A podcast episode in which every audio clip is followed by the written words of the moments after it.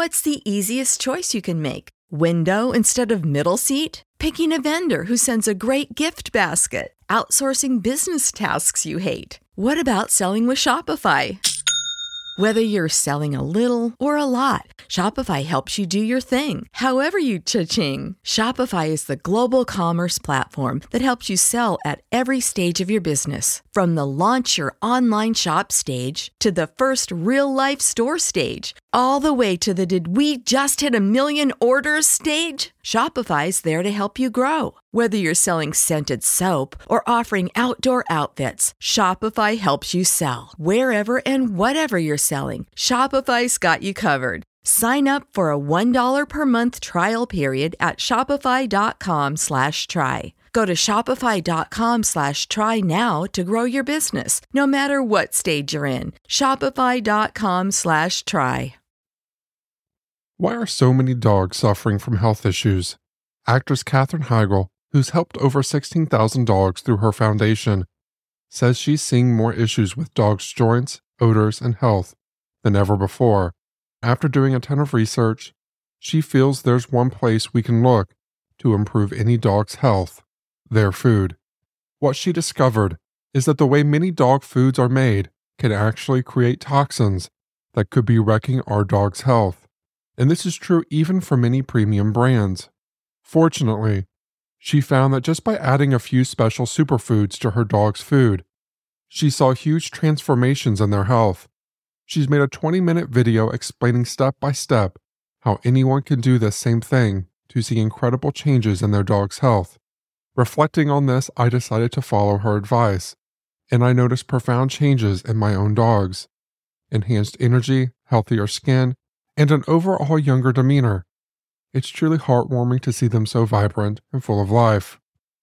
Go to badlandsfood.com slash hometown and watch Katherine's video right now.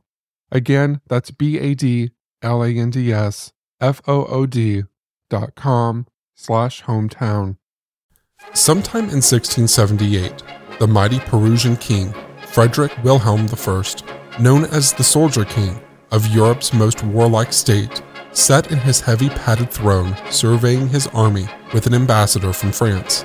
With a row of particularly muscular Numaxes parading before him in bright red and blue uniforms, with wide golden sashes across their chests, he turned to the French ambassador and said, with a dreamy look in his eyes, The most beautiful girl or woman in the world would be a matter of indifference to me. But tall soldiers, they are my weakness. And the French ambassador said, Huh? It was true. This supposedly intimidating ruler of the brutal Prussian military state had a fetish for big soldiers and designed an entire unit of giant men in uniform just to look at and admire. Frederick was a small man physically, standing just five foot three, and an even smaller man in his heart. He worshipped size and strength for their own sake and despised weakness. But as anyone knows, most real life giants do not make good soldiers.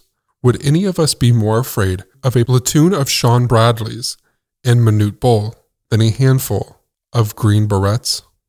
The average soldier in modern special forces is 5 foot 9 inches, and there's a reason for that. Quick and compact is the ideal in modern warfare. And so called giants of the 7 foot and over crowd don't move well. They're slow, and they lack the agility and often the coordination of smaller people. Maybe in more primitive eras of hand to hand fighting, they had unusual value in battle situations.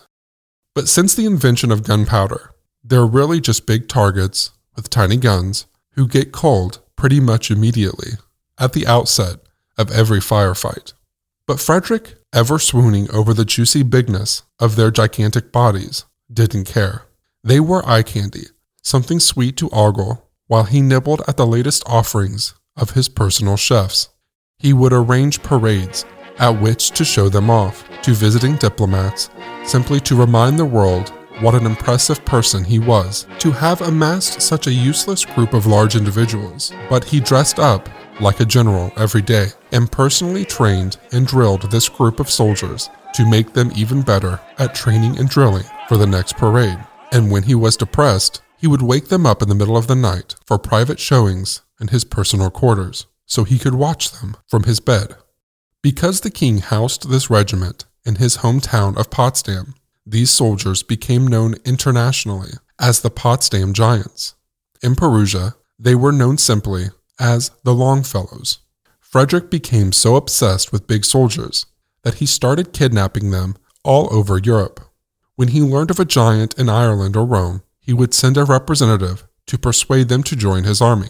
If they didn't, he would simply take them hostage or bribe the local government to do it. Other monarchs, like Russia's Tsar Peter the Great and the Ottoman Sultan, would send their biggest citizens as gifts and sometimes in trade for other assets from the Prussian Empire.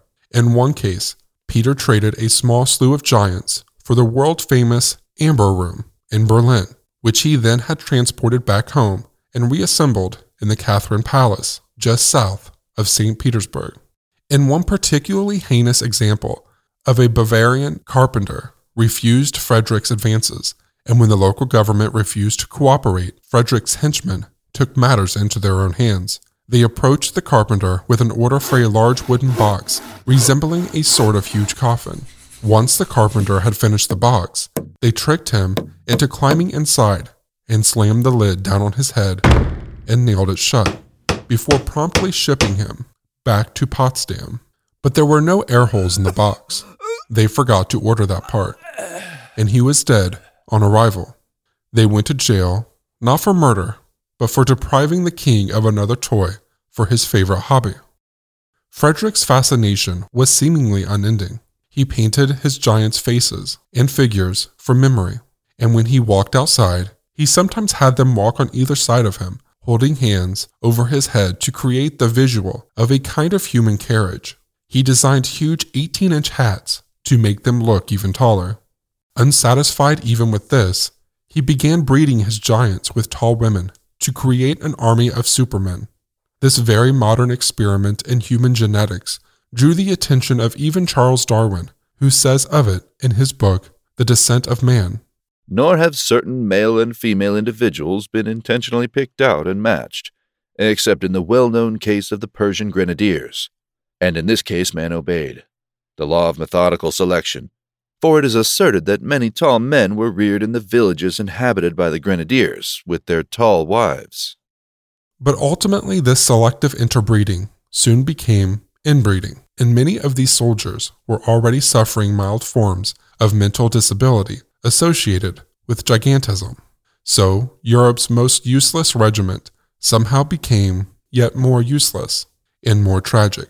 These men were held captive against their wills, and when they tried to escape, which they frequently did, they were punished brutally.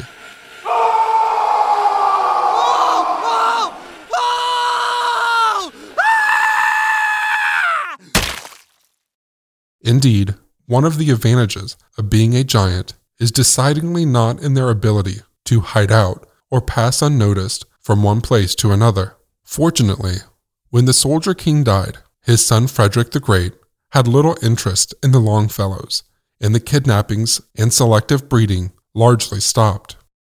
He downgraded the Potsdam Giants from a regiment to a battalion and used them as a traditional fighting unit during the War of the Austrian Succession and also the Seven Years' War, to little effect. When the Giants surrendered near Erfurt at the Battle of Jena Auerstedt in 1804, they were finally disbanded once and for all to the relief of giants everywhere.